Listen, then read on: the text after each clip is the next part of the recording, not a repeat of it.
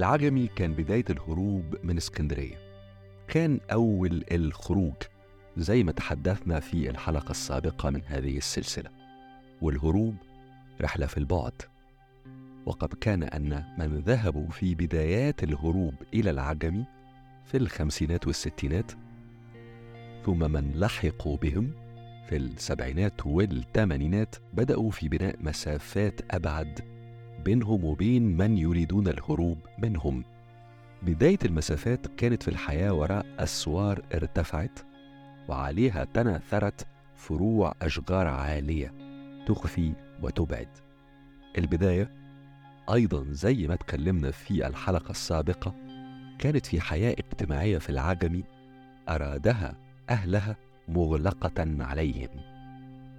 مع الوقت أصبح العجمي جميلا في خصوصيته. قهوة في الصبح مع خلفية صوت ارتطام الأمواج على الشاطئ.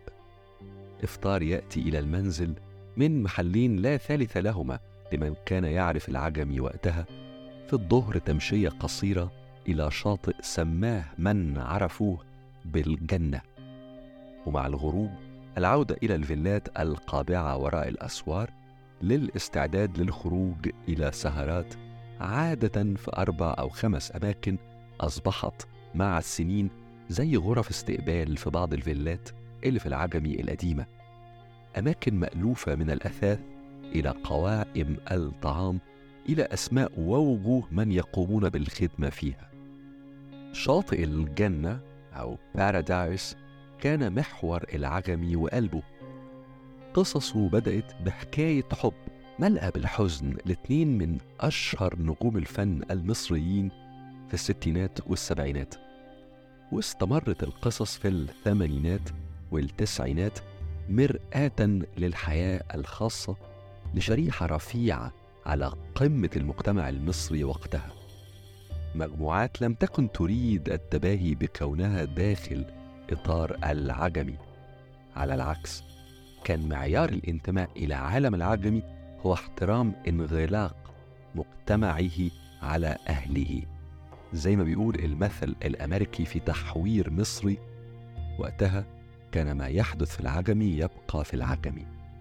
بارادايس أو شاطئ الجنة كان جميلا في خصوصيته أكثر منه فيما أعطته الطبيعة من ملامح لكنه في هدوئه في الصباح في الديناميزم بتاعه في وسط النهار وفي جلسات الحديث الطويلة تحت شمسياته. في التمشيات عليه عند الغروب كان بالفعل جنة مغلقة على من فيها. الجنة هنا حوت طاقة استمتاع بالطبيعة طاقة هادئة متأملة متماشية مع الاسترخاء تحت شمس الصباح ومع هدوء النظر بامتنان إلى الجمال في شمس المغيب.